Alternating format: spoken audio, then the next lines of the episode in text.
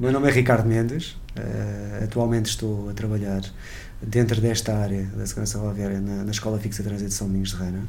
Estou a trabalhar na escola desde 2003. Uh, tive também ligado à Prevenção Rodoviária Portuguesa, de 2002 a 2008.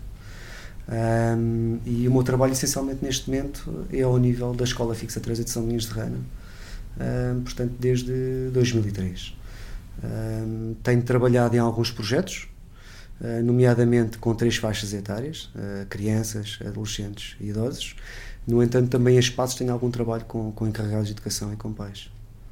Uma das principais preocupações atualmente é o, o envelhecimento da população uhum. uh, e a nível da, da, mobilidade, mais do que mobilidade, seja a acessibilidade. É? Até a questão da calçada não ser adequada aos mais idosos por, por ser irregular e por ser, e por ser derrapante, mas também as questões ligadas à condução. É? Porque nós vemos que há pessoas com alguma idade que reconhecem que as suas capacidades estão diminuídas para a condução e deixam de conduzir mas há outras que não, que insistem, não é? E portanto acho que poderíamos começar por aí de, de, dessas, dessa questão de, de, muitas vezes os idosos serem resistentes ao deixar de fazer algo que fizeram quase a vida toda. Bem, eh, em relação a essa pergunta, eh, é curioso, eu acho que tem que haver, eh, há duas variáveis que nós temos que pensar. Uma é a realidade, que realmente tem que haver uma adaptação do meio. É? Aliás, nós hoje percebemos quando olhamos para o ambiente rodoviário, o ambiente rodoviário está uh, preparado uh, para adultos uh, em que as suas condições, tanto psicológicas como cognitivas, como motoras, estejam no auge, é?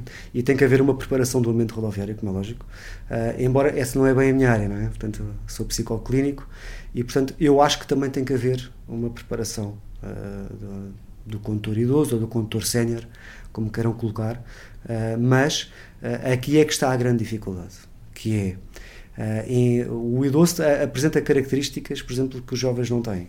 Não é? é? mais seguro, é mais cauteloso, a percepção de risco está mais instalada, tem mais consciência das suas dificuldades. Um, eu costumo dizer que, enquanto o adolescente, o adamastor não está instalado não é? Eh, para a caravela do crescer, eh, no idoso já está, portanto, eh, e basta ver a forma como eles muitas vezes circulam, seja como peão, seja como condutor, e têm muito presente os riscos. Aqui eu acho que uma prevenção primária, primária com o condutor idoso, ou com o peão idoso, ou com o passageiro idoso, é muitas vezes criar momentos de sensibilização e de reflexão e, no fundo, eles poderem falar sobre. Poderem falar sobre.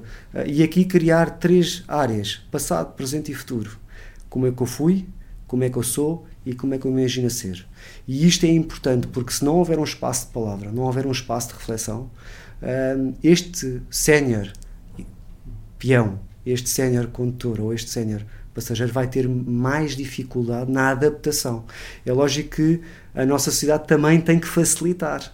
A autonomia é uma das coisas muito importantes e, portanto, dizer eh, com facilidade que temos que retirar uh, o carro, que hoje é uma das ferramentas mais importantes da nossa sociedade, uma sociedade que requer movimento, uma cidade que é dinâmica, que está constantemente a mudar, aí vamos introduzir um outro problema ao nível do sénior, que já tem limitações próprias.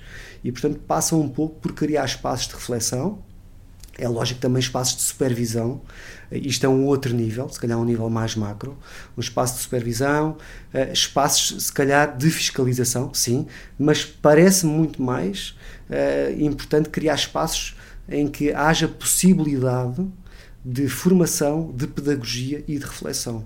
Já... E esses espaços seriam onde? Como é que se podem materializar? Uh, Luís, eu estou a pensar uh, no projeto, claramente, que, que temos uh, na Escola Fixa de Trânsito de São Domingos de Rana desde 2004. o projeto chama-se Gerações no Trânsito, Aprender não tem idade. em que, utilizando as escolas fixa de trânsito, eu acho que são espaços ótimos que, infelizmente, se tornaram mais lúdicos e que muitas vezes a representação social das escolas fixas de trânsito perderam Uh, os dois critérios que para mim são chaves, pedagogia e cientificidade. Uh, e a parte lúdica, que é a parte que vende mais em termos políticos, uh, foi aquela que ganhou mais primazia.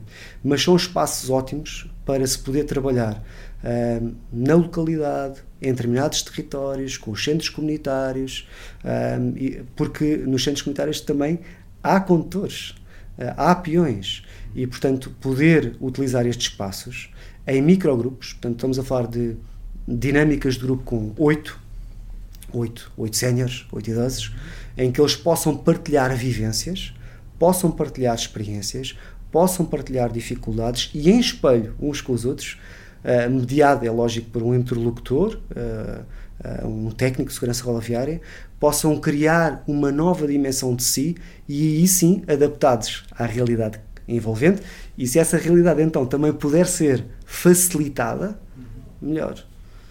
Então esse trabalho pode ser feito nas uh, escolas uh, fixas de trânsito, porque uma das críticas que podem ser feitas às escolas fixas de trânsito é que servem para criar apenas pequenos condutores, é? Tanto que algumas não foram adaptadas às novas realidades de mobilidade e não têm passeios, não têm zonas de, de partilha, um, e, e, por isso é um modelo um pouco, um pouco antigo, mas por aquilo que me está a dizer, aí não, nessa, nessa escola de São Benito de Serrana, uh, trabalham as diferentes escalões etários. Uh, e eu não me identifico com a ideia de formar pequenos condutores, porque as crianças, uh, é lógico que são condutores na vida, mas são os condutores diferentes do, do, que são os condutores adolescentes, uhum. e eu vejo muitas vezes a metáfora uh, da condição na vida e a condição no trânsito não muda muito. E a, a, a, condição da criança tem que ser acompanhada por muita pedagogia, mais ao nível do peão. Aliás, hoje os nossos peões têm outras dificuldades que não tinham os peões há 20 anos atrás, porque a sociedade está completamente diferente. Eu acho que as escolas fixas de trânsito, acho que houve um problema, é que a representação social ficou muito contaminada e acho que são espaços ótimos para trabalharem uh, os atores que têm mais vulnerabilidade no contexto uh, rodoviário, que são os adolescentes, que são as crianças e que são também os idosos. É lógico que muitas vezes com crianças abaixo dos 6 anos, crianças que ainda não acedem à palavra e à escolarização, porque a criança assim que entra para a escola, com as letras e com os números, começa por si só a criar representações e pode aceder ao simbólico e ao imaginário, que eu acho que é das coisas mais difíceis ao nível da segurança rodoviária, porque a grande problemática da segurança rodoviária para mim passa pela dificuldade em humanizar um ambiente que muitas vezes é muito codificado por sinais, por símbolos e que, por exemplo, uma criança uh, tem muita dificuldade, não é? E, portanto, acho que são espaços ótimos de criar reflexão e humanização do trânsito. E acho que sim, responder à sua pergunta, não sei se estou a fugir um bocado, mas uh, parece-me espaços ótimos de trabalhar em comunidade, com as instituições que trabalham com estas, com estas populações uh, e poder também trabalhar com proximidade e com relação. Parece-me que a parte da emocionalidade e a parte da emoção é uma das coisas que muitas vezes não se fala e eu não consigo conceber uh, uma segurança rodoviária só com punição ou com regras ou com limites. Se não há um espaço de palavra e se nós não conseguimos aceder uh, àquilo que a pessoa quer comunicar com o seu comportamento, e a palavra ser um mediador para criar qualquer coisa mais, a pessoa tem muita dificuldade depois uhum. em aceder à regra. A regra é posta por decoração, por formatação e não por as pessoas perceberem, ou seja, acabam por ser um, macaquear um bocadinho os comportamentos. Faço porque tem que ser feito. Não é? E depois uh, acabamos por nos aperceber muitas vezes uh, aquela ideia de uh, ah, o radar está ali, então eu vou por ali. Ou seja, eu acho que o, o, que acontece muitas vezes aqui, e eu muitas vezes costumo dar um exemplo, que é uma criança muito pequenina, dois, três anitos, que os pais vão comprar uns copos de várias cores, e são pequenos tesouros para aquela criança, não é? E, e a criança vê os pais a chegar a casa. Uh, vê os pais a chegar a casa e apercebe-se que os pais estão a guardar aqueles copos naquele armário, não é? e, ela percebe-se, começa logo a explorar. Aliás, costumo dizer que a irrequietude não é um problema, apesar da nossa sociedade dizer que a irrequietude é um problema. Não, a irrequietude faz parte de querer explorar. Temos um problema no trânsito, sim, e a criança vai explorar e vai perceber que tem ali um banco, vai se pôr em cima do banco e vai alcançar os copos. É lógico que temos um problema, a criança é muito pequena e sabemos o que é que vai acontecer. Os copos vão acabar por cair, ela vai acabar por se assustar, vai acabar por começar a chorar. E infelizmente em 2015 é? ainda precisamos de pais com farda, porque ainda não há uma consciencialização interna. E o que muitas vezes acontece, e aqui uh, acontece, é que muitas vezes, e nós, aqui somos todos nós, em 2015, esta sociedade em que chegam ao pé de nós uh, não fazem a pedagogia do que é que nos podia ter acontecido, podíamos nos ter magoado, podíamos nos ter cortado com os copos uh, e explicam-nos que se calhar até nos podiam pôr a pedir ajuda para ir buscar os copos e não há mal nenhum que os copos estivessem partidos e a seguir sim pôr uma consequência cair de castigo. Muitas vezes o que acontece é que vamos de castigo sem nos explicarem. E o que acontece é que aquela criança só percebe duas coisas. Quando os meus pais estão em casa, eu não posso mexer nos copos. Quando eles não estão, eu já posso. Ou seja, a consciência emocional de segurança não é posta com palavra e com pedagogia. E eu acho que claramente tem que se criar espaços de sensibilização, de reflexão, de cidadania e a relação com o outro. Uh, eu costumo dizer que, brincando com as palavras, o carro uh, é um local perfeito que confere anonimato e que legitima muitas vezes a transgressão. Eu não sou visto, eu não vejo o outro, eu não vejo o olhar do outro, logo parece que posso tudo. É? E o outro é apenas um cyborg que vai dentro de um carro, é? que tem uma pele metálica, uh, e portanto eu acho que claramente é a humanização uh, que, que, muitas vezes tem que ser colocada. E depois, claro, uh, todos os conteúdos programáticos que hoje já existem e que facilitam também a compreensão sobre o ambiente rodoviário. Então, voltando aos, voltando aos idosos, um, o que é que fazem na escola de trânsito com ele? Que atividades é que, hum. é que têm? A, a atividade que nós temos com os idosos tem três etapas. Uma primeira etapa, que é uma dinâmica de grupo uh, durante mais ou menos uma hora e meia, em que primeiro tentamos conhecer os idosos na vida. Quem foram aqueles idosos? Ou seja, como é que eles conduziram a sua vida. Uhum. Mais uma vez aqui a variável emocional a, a, trabalhar e a ser a base para depois entrarem os conteúdos programáticos de segurança rodoviária. Quem foram eles? Como é que viveram a sua vida? O que fizeram? Se foram casados, se não foram casados? Quantos passageiros tiveram, como eu costumo brincar? Filhos, netos, uhum. não é? E uh, neste momento, no carro da vida, quantos passageiros é que têm? Aqui vamos ligando questões de segurança rodoviária, em que, por exemplo, vamos fazendo analogias, que às vezes conduzir com passageiros, eh, quando eh, observamos e comparamos as estatísticas, há mais acidentes quando o condutor vai sozinho. E vamos fazendo ligações emocionais e afetivas, e ao mesmo tempo também vamos comparando como é que eles se sentiam antes como condutores e como é que eles se sentem. Como é que eles observam a sociedade antes e como é que eles veem agora. É lógico que o movimento impera sempre, o movimento de uma sociedade que cresce, que se desenvolve, que acelera e ao mesmo tempo eles têm que se confrontar, seja em termos pessoais de vida, mas também no trânsito, nas suas dificuldades que andam mais devagar e ao mesmo tempo têm mais dificuldade em explorar. Logo a atenção, a notação e mesmo a, a, a, construção de uma percepção do ambiente rodoviário, eles têm mais dificuldades. Isto é mais ou menos uma hora e meia, é um ambiente lúdico, de descontração. Eu costumo dizer que nós vamos pondo os conteúdos programáticos de segurança rodoviária à medida que eles nos vão dando os conteúdos pessoais de vida. Uh, e vamos, uh, tanto ao nível da, da tarefa da, da condução, da, da da, assim, das etapas da tarefa da condução. Porque alguns são condutores, outros são peões. Outros são peões. Vamos falando de coisas muito simples, como o passeio. Uh, vamos tentando, e funciona muito bem, uh, humanizar o passeio, humanizar a, pass a, passadeira. Por exemplo, a passadeira é uma coisa muito curiosa. O, o, o tantas crianças, como muitas vezes os, peões idosos ou séniores, têm a ideia que quase magicamente que os condutores têm que parar e isto foi uma ideia que passou ao longo. Eu lembro de ser pequeno uh, e a PRP tinha uma. Uh, um spot publicitário, não é? Em que se via um, um, peão em cima da passadeira dizer aqui nós somos reis. E eu às vezes eu costumo dizer como é que o peão pode ser rei na passadeira se a passadeira é só uma porta aberta para entrar na casa do condutor. E quando nós vamos à casa de alguém, nós temos que bater à porta, temos que pedir autorização. E temos que ficar à espera que o outro diga: Estou-te a ver, podes entrar e passa a ideia, não é? muitas vezes, até para os séniores e também para as crianças muito pequeninas que têm dificuldade de simbolização. E da equação simbólica, como de ver o outro, que a passadeira é uma porta aberta e portanto nós podemos entrar logo assim sem bater à porta, não é?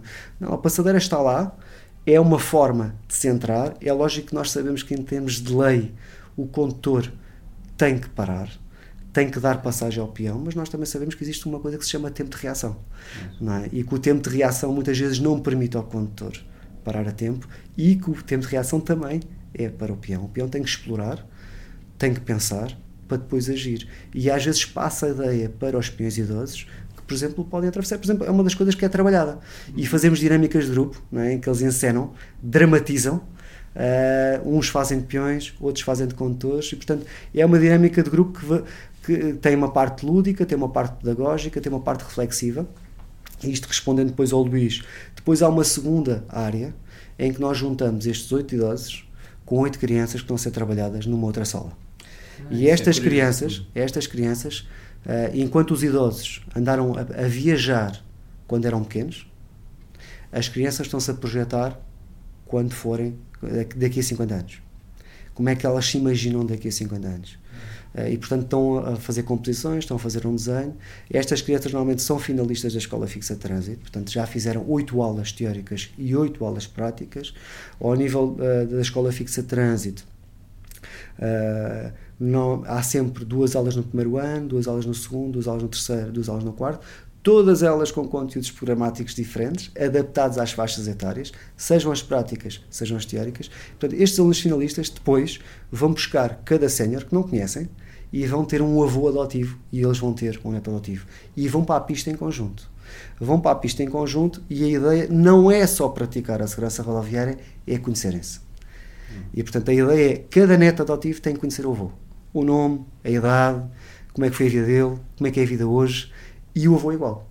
E depois cria-se um momento único e mágico. Há um terceiro momento em que eles voltam a subir para a sala de aula, não é? voltam a subir para a sala de aula e aquele avô vai ter que apresentar ao neto e o neto vai apresentar ao avô. E o neto vai dar conselhos ao avô e o avô vai dar conselhos ao neto. Depois, normalmente, há, há netos que têm desenhos, que têm poesias, e igual, e cria-se ali um momento de reflexão. É lógico mediado pelo trânsito, mas eu acho que uh, o trânsito medeia sempre a vida, seja na estrada, é? okay. e portanto é um momento, normalmente, três horas, uh, mais ou menos, em que podemos trabalhar efetivamente dar energia quase, uh, desculpe o termo, libidinal, uh, porque eu acho que os idosos e os séniores, quando falam deles próprios e têm voz, ganham energia. Especialmente quando falam deles e que não estão à espera. Uma das coisas que não podemos fazer claramente com os idosos é infantilizá-los. E hoje a nossa sociedade esquece, não é? Uh, olha, que o inconsciente é intemporal, não é? E porque nós não podemos infantilizar aquelas pessoas, são pessoas uh, como nós e que têm uma experiência de vida enorme. E, portanto, eles ganham energia e é curioso que também facilitamos uma coisa que se está a perder hoje, que é a, é a relação avós-netos. Que muitas vezes estas crianças que vão à escola fixa de trânsito, algumas que até estranham uma pessoa tão idosa, é quase como a terceira idade, uh, fosse uma coisa que fosse que não fosse possível. A nossa sociedade é, foi, está a ser criada para jovens, Sim. está a ser criada para o movimento, está a ser criada para hum, força máxima, não é? Mas depois esquece que às vezes não temos que andar com força máxima porque a experiência pode compensar isso. Uhum. Não é? E aqui entrávamos para outro tipo de questões, até pelas questões de, do emprego e do desemprego. E, e como é que os, como é que os séniores chegam à escola de trânsito? Como é que são recrutados, digamos assim? Uh, nos centros comunitários, nas coletividades, é um projeto que já tem quase 10 anos e, portanto, é uma semana por ano só, portanto eh, não temos capacidade. É uma semana por ano e essa é a semana de gerações no trânsito em que fazemos dinâmicas de manhã e à tarde e, portanto, normalmente já há aqui uma relação institucional e de parceria e de afeto com estas instituições locais, que neste caso é da Freguesia de São Minhos de Rana, embora a Escola Fixa Trânsito já recebeu também uh, algumas instituições fora uh, da freguesia, nomeadamente do Conselho de Cascais. Uh, portanto, é um projeto que já tem alguma divulgação. O Ricardo falou, de, falou das crianças também uhum. e e, e, é crítico, obviamente, do, do modelo clássico de criar pequenos condutores. Então, qual é o modelo que defende que deve ser ehm, criado e que deve ser praticado nas escolas de trânsito? Eu acho que é, é curioso o Luís dizer isso. O modelo da escola fixa de trânsito tem que ser um modelo apoiado na pedagogia, na relação e no afeto. Ou seja, nós, mais do que podermos chegar lá e dizer à criança Hoje vou-te dar aqui a papa mágica e vou-te explicar o que é, que é a segurança rodoviária. É os educadores e os professores e as pessoas que trabalham na escola estarem disponíveis para aprenderem com as crianças para além da segurança rodoviária. O que é que eu quero dizer com isto? A criança naturalmente vai transferir A criança, quando chega à escola fixa trânsito, é lógico que está maravilhada com os carros. Quem é que não fica maravilhado com o movimento e com a autonomia e com a independência? Elas sonham com isso, não é? Querem ser grandes, não é? Agora, é importante, mais do que nós começarmos a pôr logo, uh, e eu muitas vezes o que nós vemos nas escolas fixas de trânsito é que os técnicos sabem uh, uh, que vão o que é que é o peão, o passeio, o lancil, a passadeira, ok, mas e o que é que a criança tem a dar sobre isso? E o que é que a criança, como é que a criança vê isso? E só depois é que podemos colocar uh, a palavra, ou seja, senão não há transformação. Ou seja, senão o que a criança faz é macaquear sem perceber. Não sei se estou a ser claro. Ou seja, uh, o modelo das escolas fixas de trânsito, são modelos de escolas de segurança. É lógico que nós aqui podíamos alargar para outros contextos. Mas eu acho que não há forma de fazer pedagogia e segurança para o trânsito sem pôr, mais uma vez, eu vou-me repetir, a parte humana e a parte emocional. Porque o ambiente da segurança rodoviária e o ambiente de, de, de trânsito rodoviário, da, da, área rodoviária, é um ambiente muito codificado. Nós temos que pôr as passadeiras a rir e a chorar. Nós temos que pôr uh, os, os, sinais a falarem. Nós temos que pôr o lancil a falar com a estrada e temos que pôr os carros a falar com os peões, que é uma coisa que não acontece. Nós sabemos, não é? Os espiões chocam um com o outro e, como olham um para, os olhos do outro e tocam corpo com corpo, dizem, quando estão bem, peço desculpa, não vi. Não é? Os carros chocam, os veículos chocam, agora estou a utilizar umas metáforas mais infantis, e normalmente discutem um com o outro, porque desumanizamos o outro. E, ao mesmo tempo, eu acho que há outra coisa muito importante, é que tem que haver uma grande sensibilidade, porque um técnico que trabalha numa escola fixa de trânsito não está só a trabalhar na criança está a trabalhar também naquilo que a criança constrói na sua família, as representações que ela traz do pai e da mãe, e nós temos de ter muita sensibilidade para não desconstruir isso, não é? Porque ao desconstruir para pôr a nossa matriz, estamos a desconstruir, a desconstruir qualquer coisa muito importante para a criança, que é a sua história, é a sua base, é a sua identidade. E portanto tem que haver aqui uma relação uh, muito grande e uma harmonia de pôr sempre a emocionalidade em primeiro lugar e depois os conteúdos programáticos. É lógico que o modelo uh, das escolas fixas de trânsito em termos teóricos e em termos de conteúdos uh, está bem pensado, aliás foi pensado na prevenção rodoviária portuguesa durante muitos anos, não é? E ao nível dos, conteúdos, dos conteúdos programáticos uh, a coisa está bem pensada. Agora, falta dar aqui uma outra volta em termos de pedagogia, não é? ao nível das escolas e ao mesmo tempo mudar as representações sociais. Uh, uma das coisas que eu, quando comecei a trabalhar em 2003 na Escola Fixa Trânsito, me fazia muita confusão é que sempre que aparecia uma notícia de uma escola fixa trânsito na televisão e isso passa para a população e cria-se uma representação totalitária. As pessoas deixam de pensar pelas cabeças delas e dizem: Ah, a escola fixa trânsito é o local onde as crianças vão brincar. É, é um fragmento, mas não só. Vão brincar para transformar vão brincar, mas para criar uma pedagogia própria sobre uh, o trânsito. E passar a ideia que a escola é só para brincar, depois uh, ficamos com uma ideia, e muitas vezes isso passa para os pais, que até vêm nos dizer: Ah, mas isto está aberto ao fim de semana? Podemos brincar para aqui? É? Podemos trazer os nossos filhos com as nossas bicicletas? E é lógico que muitas vezes nós, na, na escola, dizemos não. Uhum. Trabalhamos com escolas porque nós temos uma ideia clara do modelo de uma escola fixa de trânsito, não é? Que é criar, mudar representações, mais que do criar condutores, é mudar representações e criar uma, uma ideia de humanização da relação com o outro e com os acidentes. E porquê é que os acidentes acontecem? É? os, os acidentes acontecem muitas vezes. Hum, eu acho que, mais uma vez, vou buscar um exemplo. É, o Luís imagina uma criança de, que está no quarto ano do primeiro, do primeiro ciclo que chega à escola fixa de trânsito. Temos um grupo, uma turma, é? E um, ehm, o formador está um pouco nervoso. E isso passa sensorialmente para as crianças. As crianças ficam agitadas. Não é? E isto passa, é as questões transferenciais, mais uma vez. E isto acontece no trânsito também. Uhum. Não é? Um, e as crianças deixam de pôr o dedo no ar. Nós podíamos pensar, bem, estão no quarto ano do primeiro ciclo, se calhar o professor não ensinou a pôr o dedo no ar Ensinou, é lógico. Aqui é a parte emocional. É mais importante do que a parte cognitiva. A parte emocional é muito mais importante do que aquilo que a criança sabe. A criança sabe pôr o dedo no ar. Então porquê é que naquele dia ela não pôs o dedo no ar? O condutor sabe que tem que parar na passadeira. Porquê é que aquele dia ele não parou na passadeira? Ou seja, é importante haver pedagogia, é muito importante haver uma lei que baliza e é muito importante haver limites. Mas se nós retiramos a parte da humanização, como é que nós conseguimos fazer uma pedagogia, uma prevenção primária dos acidentes? Nós temos que humanizar o outro, não é? E, portanto, na escola também há um espaço para dizer aquela ideia do o outro é culpado, o outro é inocente. Eu acho que é uma ideia muito redutora. Ok, mas ele é culpado, mas o que é que pode ter acontecido? São os fatores internos, não é? É a parte interna e a parte emocional que muitas vezes tem que estar na prevenção também. Falámos dos idosos, falámos das crianças, uh, seria agora interessante falar do meio, dos, dos adolescentes. Uh, dos adolescentes e, e, e, o modelo, e o modelo da escola de trânsito. Como, como, que uhum. atividades é que podemos fazer com os adolescentes numa escola de trânsito?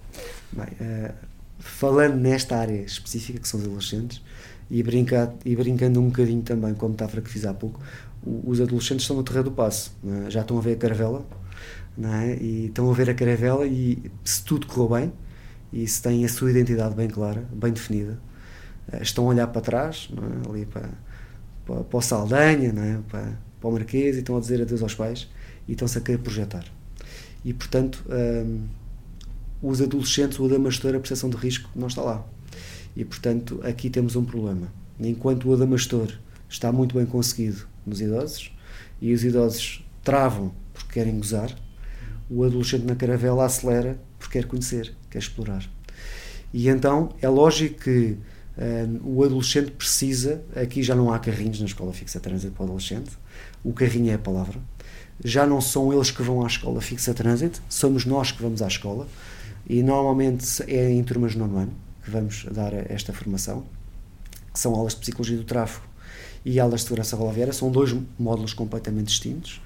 Um mais ligado às questões da lei, às questões da segurança rodoviária em geral e a algumas questões de condução, de, neste caso eh, mais de, de velocípedes, porque eles podem ter a licença especial de ciclomotor e, portanto, estão na idade.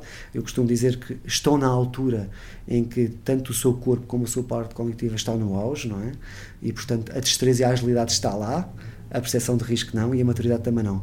E depois temos aulas de, de segurança, de psicologia do tráfego, em que abordamos os fatores internos, em que, mais uma vez, e agora estou a ser muito redundante, mas mais uma vez, o mais importante é eles ficarem com uma ideia humanista uh, do trânsito, ou seja, aquela ideia que os acidentes rodoviários acontecem quando está a chover, ou os acidentes rodoviários acontecem nas autoestradas. Uh, e, e, é dar-lhes a ideia que os acidentes rodoviários também acontecem nessas alturas. Há mais probabilidade, há mais predisposição. Sim, nós sabemos isso. Mas quando vamos analisar as estatísticas rodoviárias, uhum. aonde é que os acidentes acontecem? Quando estamos perto de casa, quando estamos mais em segurança, e a altura em que estamos mais em segurança, ou que nos sentimos mais em segurança, é na adolescência, é quando arriscamos mais. Eh, também é a altura que temos que arriscar. Eu costumo muitas vezes dizer eles têm que arriscar. Quem não arrisca não petisca, e um adolescente não arrisca vai ser um adulto medroso. Eles têm que arriscar para conhecer e para explorar. O problema aqui é o nível de risco. Não é? E quando vamos observar também as estatísticas, hum, a grande maioria dos acidentes acontecem quando há ausência de condições atmosféricas adversas. É? Ou seja, é quando a pessoa se sente mais segura. E, portanto, mais uma vez, vamos falando de estatísticas, vamos mostrando uh, uh, alguns indicadores de segurança rodoviária, mas, mais uma vez, vamos tentando ligar às questões específicas da adolescência.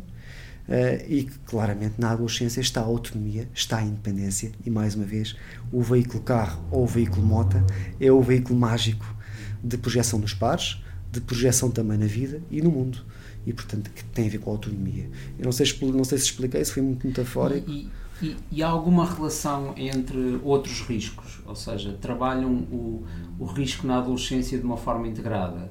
Um, o risco de, de, doenças sexualmente transmissíveis, o risco de, de, toxicodependência. Isso tem alguma relação com os riscos rodoviários ou, ou são áreas separadas? Não, eu acho que está tudo ligado. Uh, eu costumo dizer que nós não podemos desligar uma vez alguém me perguntou e disse: Mas uh, explique-me porque é que os condutores portugueses conduzem mal.